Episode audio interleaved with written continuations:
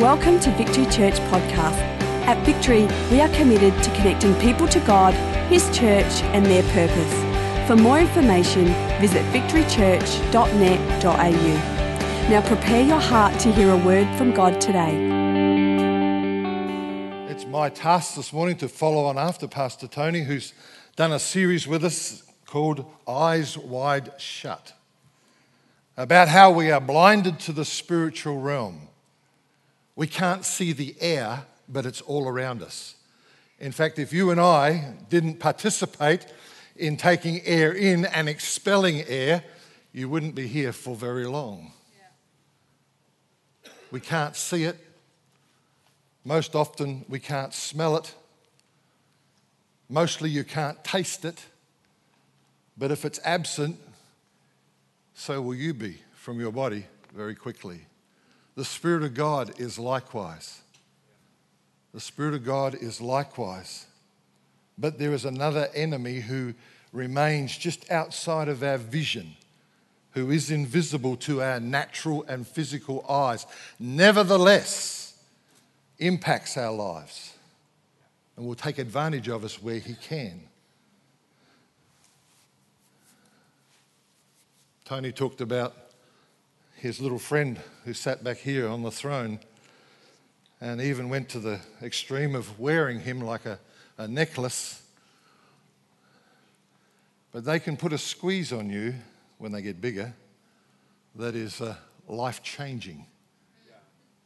And that's what the enemy tries to do to us is put a squeeze on us, take away our life. But I want to say this to you today, and I want you to hear this clearly. If you forget everything else that I say, you need to remember this. He, the devil, and his cohorts have been defeated. Jesus is the conqueror, he is victorious. If you need a pretty picture, if you need a funny picture, the word defeated provides that for you. Can you imagine how you could stand on the ends of your shin bones or on your ankles if you were defeated? No feet, you wouldn't stand up very long at all. He is defeated. He can't stand up, he will topple over. Scripture says that he's like a roaring lion running around, a big roar no action. You know how lions do hunt in the wild? Is they take the big oldest lion and they get him to roar. They don't make him run. He just wanders around to the appropriate spot and he goes, Roar! and the gazelles and whatever else runs the opposite direction. What they don't realize is they're running into a trap. But the toothless tabby is the one that's put out the front to roar. And the devil is like that. His whole game is intimidation. If he can intimidate you, if he can undermine you, if he can upset you, if he can get you off balance, if he can undermine your faith and trust in God, if he can lift from you, as, as the, one of the parables talks about, he comes to steal the word out of your hearts, then he's achieving his purpose and his goal and his aim. I love the words that Jesus said as he came back from the temptation that he had personally with, with the devil. And if you haven't heard that message, you need to hear it again. Jesus in John chapter 14 and verse 30 said these words. He said, I won't speak to you too much more, fellas, but you need to know this. The prince or the ruler of this world is coming, but he has nothing in me. There was nothing that Satan could put his finger on in Jesus Christ. There was no sin. There was no rebellion. There was no difficulty. There was no bad attitude. There was nothing in Christ that Satan could put his finger on. That's why Jesus could successfully and absolutely trade his life for your life. And he could do it because he was without sin. So that's my introduction. And we're talking about accusations today. In Ephesians chapter 6 and verse 16, it says, In addition to all, it says, taking up the shield of faith, with which you will be able to extinguish all the flaming arrows, all the fiery darts of the evil one. You will be able to put them out. You can send them back on themselves. You don't have to receive them. You don't have to be burned by them. You don't have to be touched by them. Why are they coming? Because these fiery darts fire at our lives to endeavor to undermine our faith. They do it with comments of slander. They do it with comments of, You don't really believe that, do you? You don't really trust God, do you? And it's been important for us here today, as Tony's already exampled to you, that we honour the surgeons. We thank God for a fit and healthy body. And I have to admit, his body's probably a little bit fitter and healthier than mine. But I think I'd prove a challenge to him to lift me because I'm a man of substance.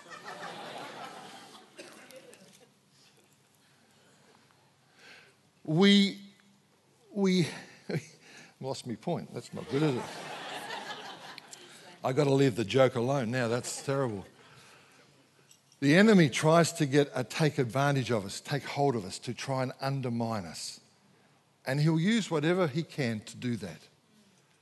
But what we have and who we are in Jesus Christ, what he has done on our behalf, is more than enough. More than enough. And we need to know that. We need to be established in that. The enemy tries these sorts of barbs like, do you really think God cares about you? And because some of our dispositions are basically, you can divide a line and you can say half the people alive today are extroverts, and half of, or the rest of us, are introverts. That's, that's, a, that's, a, that's a very broad brush statement, but it's, it's somewhat true. And so, because those, who us, those of us who are introverts, we don't, we don't necessarily push ourselves. We, we have sneaky ways of getting our own way, but we don't, we don't push ourselves. The enemy sneaks up on us and he whispers in our ear and says, Do you really think God cares about you? Oh, yeah, God cares about Pastor Tony because look at him. But do you really think he cares about you? Do you really think he cares about who you are and what you are? Well, I have to announce to you, introverts, I have to announce to you who are quieter and, and, and less self proclaiming that God cares about every one of you. You would not be here. You would not be here except God Himself breathed spirit into you and gave you life. You would not be here. And for all you dear ones who are extroverts, you notice how I'm going to the oldies who are extroverts? To all you extroverts on this side of the congregation, all you extroverts, we can push our own barrow.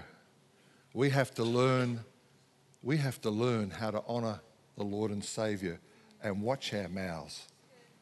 Because the same, we would not be here, you would not be here, except that the Spirit of God has breathed life into you. It's the same for all of us. Everyone. Everyone.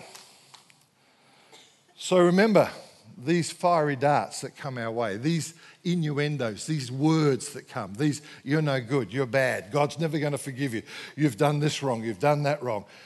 Why did they look at me that way? Why did my family reject me? Why did there's a thousand arguments that can be used that he will try and get on the back of to try and hurt your life and destroy your life. Remember this that these darts are part of a faith battle. They're part of a faith battle. And whenever you have a battle, you have a choice. You either have a choice to overcome by faith or be disappointed in the end result. And it's the same every time. You can either be an overcomer or an undergoer. And I encourage you, I encourage you, every time you come under pressure, every time you feel off center, offside, every time you just feel like this is, this is messy, I don't know why, I don't know how, but this is being difficult for me, I want you to realize that there are, being fi- there are fiery darts that are being fired at your thinking, that are being fired at your understanding, being fired at your feelings. And if you rely upon your feelings, if you rely upon your human thinking without the Word of God framing it, you become a sucker for those promptings. And they will hurt you and they will get at you and you will feel less than good. You can't rely upon your feelings. I began watching a football, listening to a football match just yesterday. And there at one point, the leaders at the top of the table wrestled and tussled with a, something less than the best team around. Just one point made the dip, just one point between them. It was a fight, and I thought, man alive, I tipped those guys and they're going to go under. But eventually, what happened? The Bible says, uh, not the Bible says, can't find football in the Bible. The commentator said, the leadership team has stood up and led that team to a crushing victory or a good victory. Did you hear what he said? He didn't even know what he was saying. He said the leadership team, in other words, a few of their stars, stood up and led the team to a victory. And all the supporters who were there went from, we might, are we going to lose today, to, yeah, we're the winners. Their feelings changed in a matter of half an hour. And if you'd gone to them in that third quarter and said, How are you feeling right now? Oh, I'm a bit worried, I'm a bit nervous, I don't know what's going to happen to us. If you went to the same person three quarters of an hour later and said, How'd you go? Ah, oh, we're the winners. We are the greatest. is how they would have announced themselves. And just before you start to poke fingers, the other half of you who vote for the other team playing this afternoon, you're about to take a feeling ride as well. Or maybe you've already discounted them. I, am not sure. I'm not going to go there. I need to move on. Let's just for a moment look at Old Testament truth. There's a passage of scripture here in the book of Job. Now, I, I don't want to get into all the, you can throw it up on the screen for me, thank you. I don't want to get into all the details of this passage of scripture because one side of it is talking about a man, one side is talking about a situation which occurred, but I, want to, I just want you to see something about our enemy. I want you to see something because in a little while I want to show you something that has changed. There was a period of time when Satan could come and present himself before God.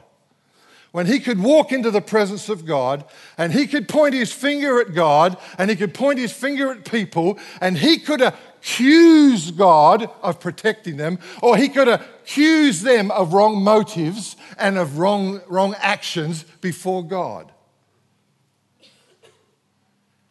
He brought his accusation right to the highest level, right to the throne room of God. And God said, Where have you come from? And he said, I've been walking around the earth. I've been roaming around looking at things. What's he looking at things? He's not looking at the latest Maserati. He's not looking at the best homes. He's not looking at who's got the finest boat or who wears the finest clothes. He's looking at human nature.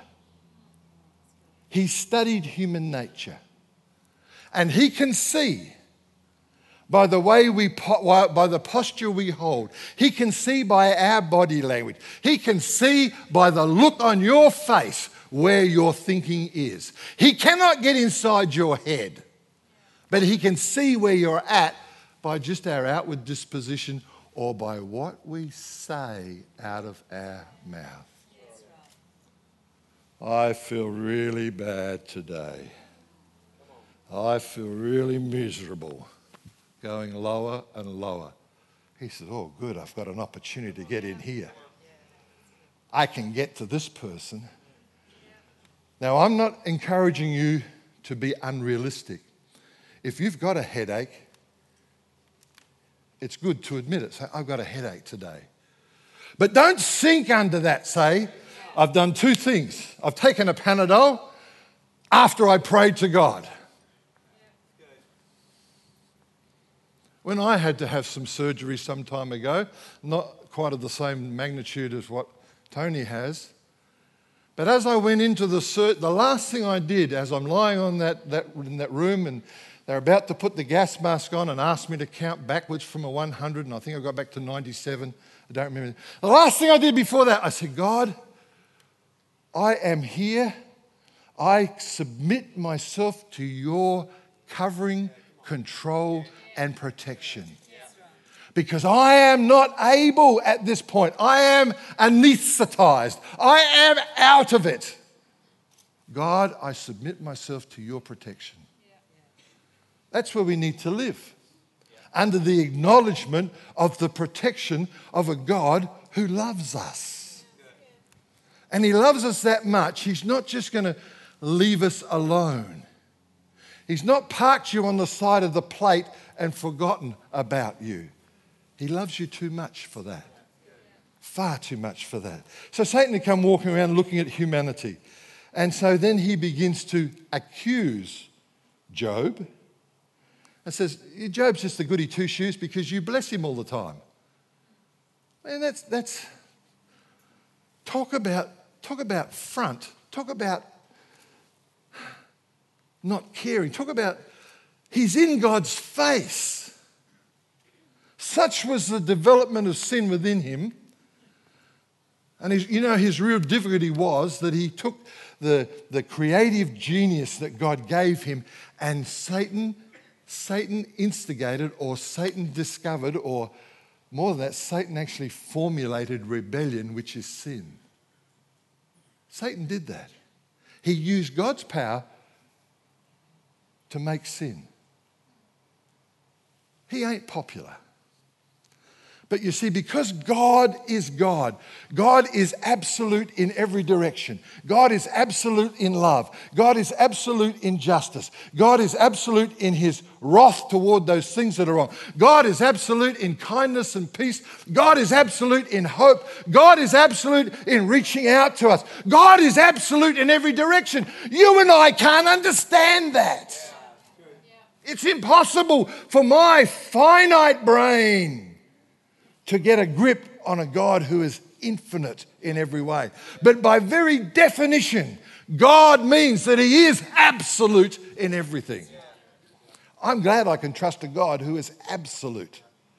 And so he comes in and he's, he's mocking God. He's, he's, he's poking it. He's, you know, doing all those rude things. I don't do those rude signs, but he would probably do them as well. He is giving God a hard time.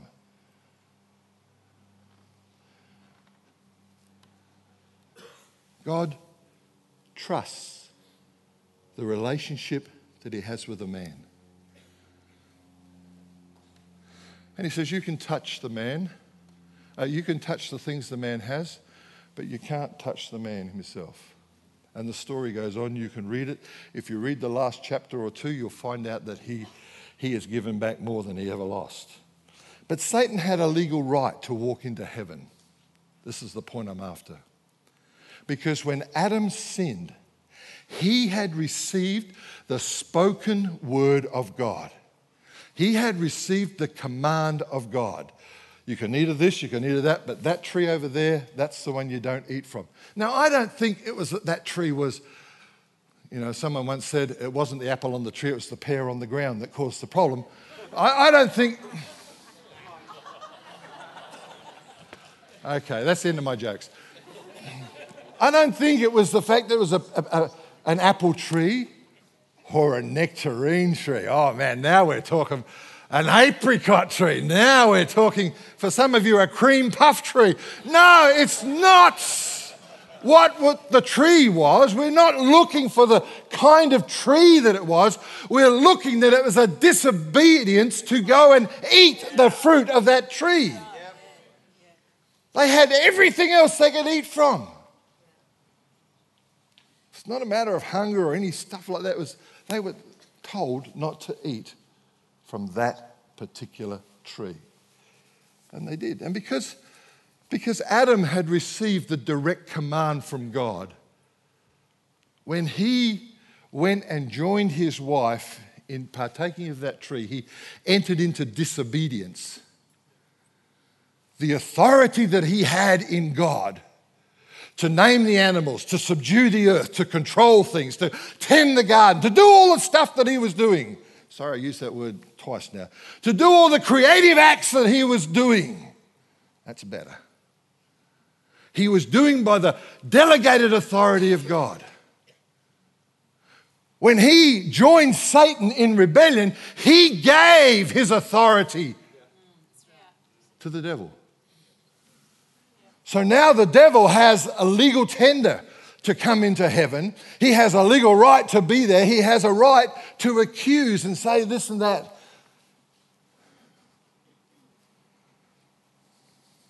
But Jesus comes on the scene. Jesus always was God's answer. I'm just, I'm just, I just marvel I marvel at the patience of God. How long he withheld his hand from doing things. How long he, he bore, how long he was long suffering with various peoples and nations. There was an opportunity to wipe out one nation. God said, No, not yet. He said, The iniquity of the Amorites is not yet full. In other words, God gave them, and in fact, He gave them almost another 400 years before He finally said, under the leadership of Joshua, go into the land, take it over. Take over the properties, take over everything. Do it. How He bore with men and women throughout Scripture that we look at. He didn't say, okay, one strike, yep, you've done that. Two strike, yep, Three strikes, you're out. God is not like that. But whilst He is offering love and forgiveness, His justice and His judgment stands there also. And so He needs a perfect sacrifice. He needs a proper legal out. He needs a step, a standard of righteousness to be lived out. And Jesus did exactly that. Even when Jesus came to be baptized by John, John said, Oh, he said, You're the Messiah, you're the coming one. I should, you should be baptizing me, Jesus. And Jesus said, No. He said, To fulfill all righteousness. I need to be baptized with you. Because the baptism that John was doing was uh, that sinning Israel, that rebellious Israel could come and say, We can't do this by ourselves. We need you, God. We need to be ready for your Messiah. And they were doing this baptism that was repenting of the way Israel had gone and preparing themselves to be a people to receive God's answer. And Jesus, as the answer, submitted himself to that baptismal rite in order that all righteousness might be fulfilled. You see, God in his perfectness, God in his absoluteness, is not leaving and has not left any, any stone unturned in rescuing you and me. His his love has rescued us, His mercy has rescued us, His grace has rescued us, His hope has rescued us, His, in, his future vision has rescued us. His ambition for us to do works for Him has rescued us, but so has His judgment and His justice. Oh, we have been rescued by every caliber of the nature of God. God has stepped into that ring on our behalf. Jesus said it this way in Luke chapter 10 and verse 17 to 20. It says, The 70 returned because they'd been sent out on a mission journey by twos, saying, Lord, even the demons are subject to us in your name. Verse 18. And he said to them, I was watching Satan fall like from heaven like lightning. And then he says, Behold, I have given you authority to tread on serpents and scorpions and over all the power of the enemy, and nothing will injure you.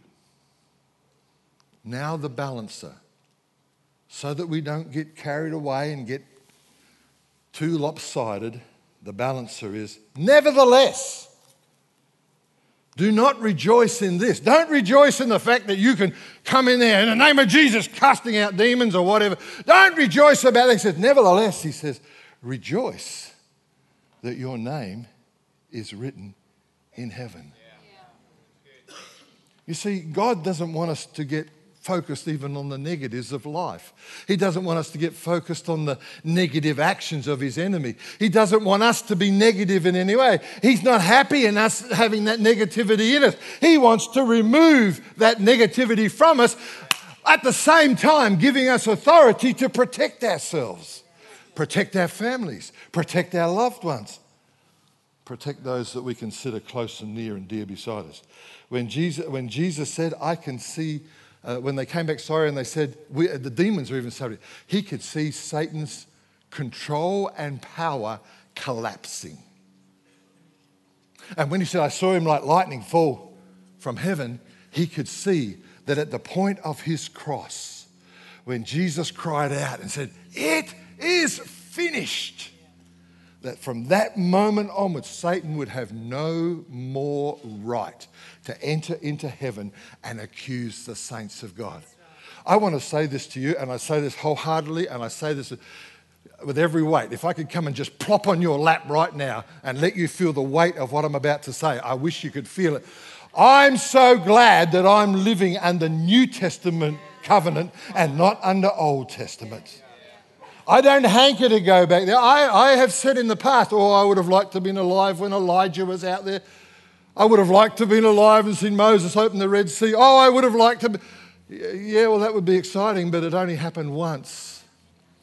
But we in this life, every day, have the opportunity to walk in victory, to walk in authority, to know God walks with us and smiles upon us, to know His favor in our lives. Today, He is with us. This is Pentecost Sunday. When you go home in an hour or so's time, this building is empty. It's empty of you and it's empty of even the presence of God because God goes with you. The reality of Jesus in your life today is performed and brought to pass by the agency and the person of the Holy Spirit. You have one of the Godhead resident in you.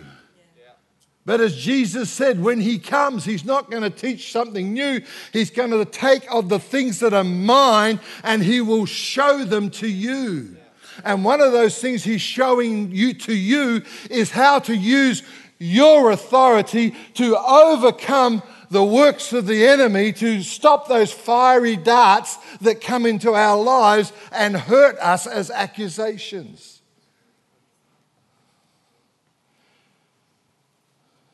First John chapter 3 and verse 8, you don't have this verse. It says, The one who practices sin is of the devil. The devil sinned from the beginning. But the Son of God has appeared for this purpose to destroy. Yeah, right. To, did you hear the word? destroy, not just nullify, not just put on a maybe yes, maybe no, to destroy the works of the devil. Destroy it, eliminate it. Some might say, well, why hasn't God removed the devil? If God removed the devil, how would you grow your faith? Hello? When you sharpen a knife, all the husbands here, all the men of the house, when you sharpen a knife, do you get out the pound of butter or margarine and slap the knife onto the margarine? Yeah, come on, get sharp, get sharp. You're probably all too young to have a, a leather strap to sharpen on, but you don't sharpen it with butter. You take that knife and you go across to a little handheld thing, or maybe it's this thing on a little can opener, and you pass the knife through a pair of emery wheels or through a, couple of sharp uh, shears, and as you lean down on the knife and withdraw that knife through that sharp area, there, that, if that knife could talk, it would say, ah, ooh, ah, ooh, ah, ooh, ooh, ah, ooh, ah, as it came through those shears because it would be suffering. In order for it to have a sharp edge for you, it is suffering. And your faith will have to go through tests and trials and tribulations. Your faith will, dare I say it, suffer a little in circumstances because God is wanting to put the sharp edge of His life in you and on your life and protect you and keep you safe. Beautiful little verse of scripture. Again, it's not going to be on the screen for you. It just says, God has not given to us a spirit of fear, but of love, power, and a sound mind. Of love, of love. We need mercy, we need grace, we need compassion toward others. Love, of power. The word would be better rendered. The word is dunamis but the word that's in the, in the Greek script is exousia, which is the word for authority. God has given to us love, His love. He's given to us His authority, and He's given us a sound mind or self control or temperance in the things that we do. To understand, to live in a good way, to live in a way that protects us. You don't go and, uh, different subject, sorry. Let me come back to where I am. God has not given to us a spirit of timidity. If you are ever feeling intimidated, I don't care what your feelings are, but if you're ever feeling intimidated, it's not God. If you're ever feeling pushed into a corner, backed up against a wall, if you ever feel like the, the walls are going to fall in on you or the, or the dam's broken, the whole thing's coming down on you, that's not God. That's intimidation. And I tell you this if you'll just take a step forward and say, Go back, stop, cease, go, that thing will evaporate before your eyes if you have faith to believe it. Jesus stood on the bow of the boat in the middle of a storm. He wasn't intimidated. The disciples were intimidated because it fed their natural thinking. Jesus stood in the middle, in the front of the boat, and he said, "Peace, be still." He didn't even have to shout it. He just knew the authority that he had. Now, that leads me to a whole different subject where we need to talk about and understand how well do you know God? How well do you know your Heavenly Father? How well do you know your loving brother, the Lord Jesus Christ? How well does the Holy Spirit and you get together and pray in tongues? And how, how well do you know God? He's not going to give his authority away to someone who doesn't know him or is being stupid with it. Authority comes out of relationship. Authority is born in relationship. None of you have my bank card. None of you can get into my accounts. None of you can touch whatever money I do or don't have. But my wife can.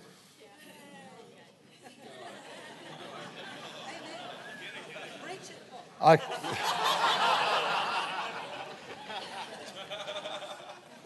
now, to balance that, I have to say I can touch her money too. But you see, there's a relationship there. There's relationship there. Don't try and live your life as a Sunday Christian and live outside relationship the rest of the week. Please, please, please, don't try and do it. You are, you are positioning yourself for frustration and hurt. Keep your eye on God. Keep your relationship sweet and close. I have just but a few minutes left. The enemy uses a slander tactic. He just loves to come along. And if he can undermine your faith, if he can undermine your strength, if he can undermine your trust by his sneaky, dirty, grubby, horrible words, he will do it. He will pull you down. In fact, You need to have a bit of righteous anger about you. Who does he think he is? I am a son of God. The price paid for me is, is, is beyond measuring. Can't measure how God took the thing off the, took the person off the top shelf of heaven and said, Son, they need a savior. Will you go? This is the bigger thing that Jesus knew he was going, I believe, before the foundation of the world. See, God knows everything, and He knew if He made a world and He made people that there'd be a possibility that something could go wrong. And so, he, he, when, when Adam and Eve sinned, it didn't catch Him unawares. He already had a plan in place. The verse in the first part of Ephesians says, Before the foundation of the earth, the Lamb of God was slain. Now, I'm a creationist unashamed creationist. I believe when God said it, it happened. Whatever you read, God said it, it that, that's what happened. Right there, right then. Forget the millions of years. I hate the dinosaur books, although there were dinosaurs. Oh, I'm on another subject. Oh, naughty boy. Naughty boy. I believe when God said it, that's what happened. Jesus in heaven for me had to sit on his hands for 4,000 years watching their creation go awry, go wrong, get caught up in sin, get hurt by the devil. He had to sit on his hands until the appointed time came, and then he had to come and be like us in order to redeem us and save us. I can't get that, that, that's, that's a staggering thought. That amazes me. Just remember this that the devil never fights fair. Even when men box in a ring, as brutal as that may be, or the wrestlers, oh no, we won't go to the wrestlers, we're a bit worried about them. But even when the men box in a ring, there's always a referee there. And just before the bout starts, he says, touch hands, break clean. When I say stop, stop, return to your corner. There's always rules, even in a boxing ring. If, no, if they don't obey the rule, they're disqualified. The devil doesn't play games like that. He's playing for keeps. Last verse. John chapter 10 and verse 10 says this The thief comes only to steal and kill and destroy. But I am come that you might have life and have it more abundantly. If you think about that, I'm not sure what the right English term is for it, but it's if you've got life, how, how's it going to be added to you more abundantly? If you've got life, how can that be multiplied over to you? Because God's saying it is abundant. Let, let me just pull this verse apart for you just in these last couple of minutes. The thief comes to steal. He comes to steal from you and I our hope, our understanding, our health, our well being, our peace. He comes to steal family from us, comes to steal purpose in life. He'll come and steal, if he can, even the word of God out of our hearts. He comes to steal from us. Don't ever think that the devil's just someone out there who's doing a job that that, that, that he, he actually is kind of going to give, give you a go later on or return to you something. The devil has come to steal anything and everything. Jesus defined it, announced it here. He comes to steal. Then he comes to kill. Because if through his promptings, through his getting involved in your life, getting around your life, if He can bring you to a death point before you make a decision for Jesus Christ, before you acknowledge God, before you open your heart to God. And the Bible plainly says that you die in your sins. And if a human, if a human person dies in their sins, they die without Christ. They go to the sad place that's reserved also for the devil. So the devil wants to steal from you, and the ultimate aim of stealing from you is to kill you. He doesn't care anything about you.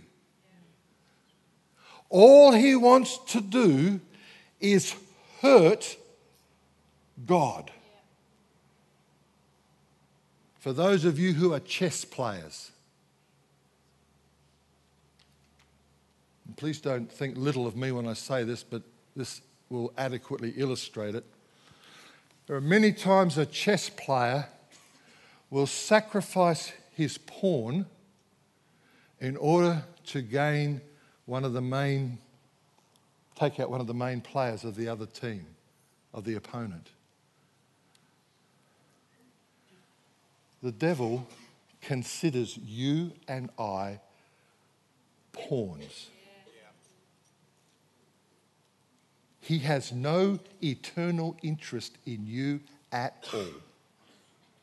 And if he can destroy you now before you respond to Christ or have that moment of breakthrough in Christ, whichever way that comes, then he has spat in God's face. He said, Yes. This is why the Bible is full of let's be evangelists. Let's bring the lost to Christ. You see, they are lost. They don't know what they've lost, but they are lost. They are blind. They can't see what they're missing out on.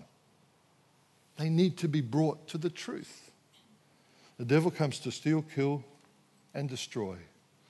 Because if we die in our sins, our hope for eternal life is destroyed. Now, before you all go really quiet on me, Jesus said this But I have come that you might have life and have it abundantly. Multiplied over, I'm going to give you everything that you need to succeed in life. Can I have the band come and join me? Sorry, the musicians and singers. Come and join me, please. Thank you for taking the time to listen. If you have any questions, please email us at admin at victorychurch.net.au